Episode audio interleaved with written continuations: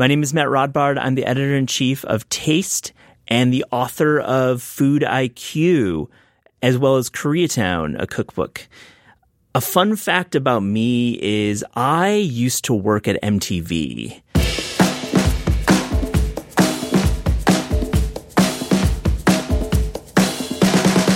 And I got to hang out with Kurt Loder.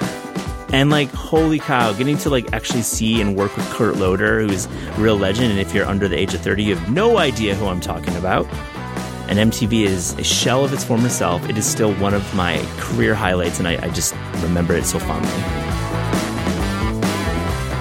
I'm Jesse Sparks, and this is The One Recipe, a podcast that gets into the weeds with chefs and talented cooks over one big question What is your one recipe? The one you dream of if you were trapped on a desert island.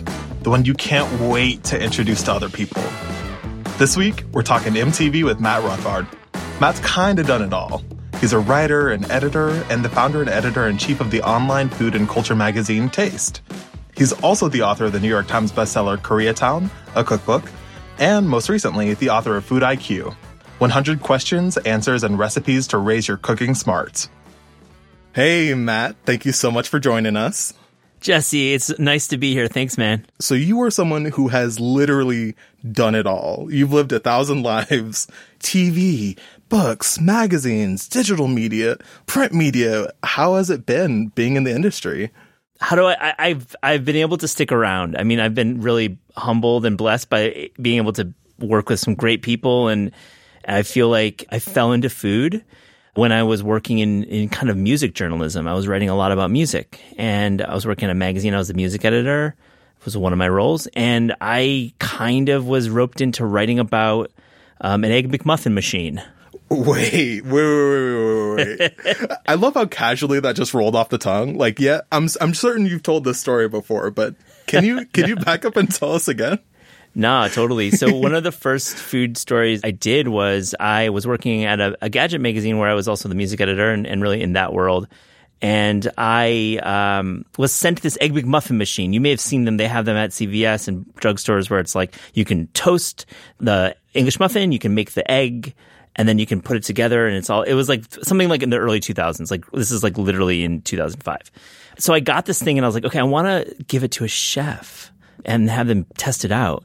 So I randomly knew the publicist, a friend Sarah of mine, who worked with David Waltuck at Chanterelle, which is this legendary Tribeca restaurant. And she was cool enough to let me go and hang out at Chanterelle. Oh, wow. And hang out with David and give him this gadget.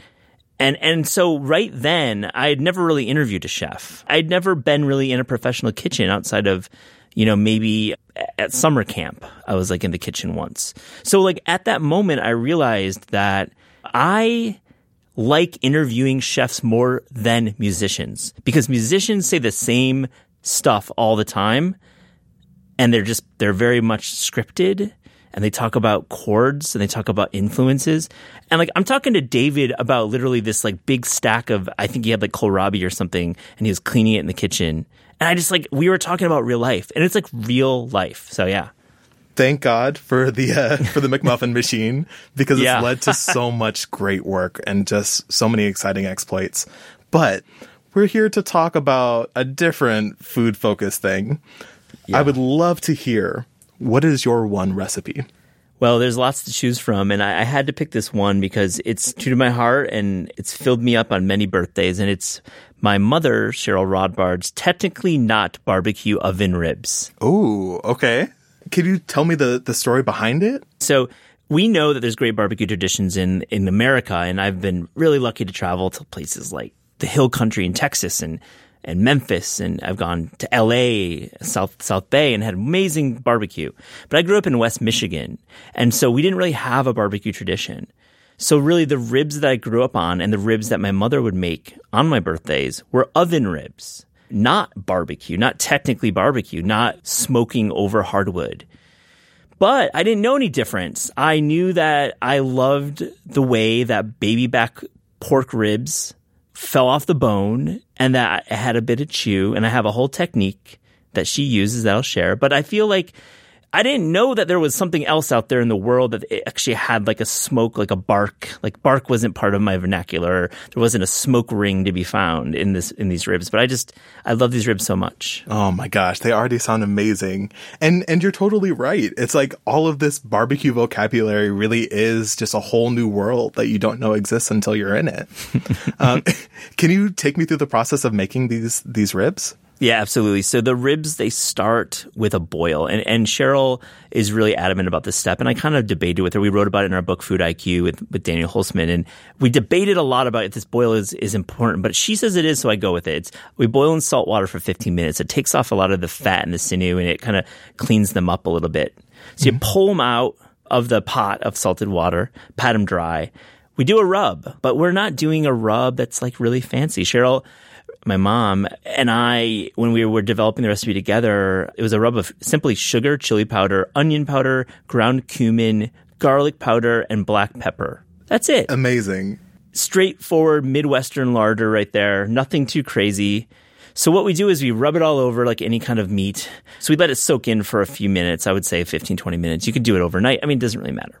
But really, the technique I think is cool because what we're doing is we're not just putting them in the oven and roasting them we are wrapping them in cellophane or, or, or, or plastic wrap. You're wrapping it in there first, and then you're wrapping it in tin or aluminum foil. Okay. So you got this like kind of double thing. So you're kind of steaming it as you are roasting it. So it's kind of like that, and you're going low. You know, two twenty five. Oh. 225 for like two to three hours. I, I, feel like Cheryl doesn't have like a fine. I think it's like two and a half yeah. split the difference. After a while, just lead with your heart. You know, feel it out with your soul. It'll work out. lead with your heart. Like you know, if it's a little bit under, you'll you'll just pop it back in. Because really, honestly, if it's a little bit under, so then you kind of you cut through it, you cut through the cellophane, you get that nice burst of, of steam and aroma. And then you're adding barbecue sauce, right? You're adding yeah. barbecue sauce because you need it. And um, I'm just gonna like say for the record that we're a bullseye family. Okay. Uh, you know, like we're not doing like any kind of fancy, uh, you know, Texas Stubbs. I mean, shout out to Stubbs, but I, I feel like you just rub it over there and you, you let it roil. You know, you crank it up to like 400 and you let it go for like 15, 20 and you, you get that little bit of bark on there. And there you got, you got barbecue ribs there. You got barbecue ribs, no smoke in the oven. Not going to win any like awards for, uh, from Pitmasters. Not going to really win any kind of competition barbecue. But it's Cheryl Rodbard's recipe and I love it and honestly, that's more than enough. That's more than enough. Oh, I know. So, so you mentioned that your mom would make this for your birthday, right? When did yeah. that kind of tradition start? Jesse, to be honest, it was whenever we didn't have a six foot sub in front of my face. okay, very relatable content there. oh man, you know, I mean, it was six foot sub or ribs, and either one we kind of rotated. I would go to the Kalamazoo Speedway and watch like late model cars racing, and these guys would get literally like 12 packs of beer and there's like these eight year old and nine year old kids like oh look at all the cars there's right. like this dude who's like crushing Busch Light next to me. What memories. But it was you know? usually after the ribs we would go there. Yeah. Well see now i'm already hungry for the ribs. I'm ready to go. Yeah. thank you so much for making time. It's been a joy to have you on the show. Really appreciate it jesse. Thank you so much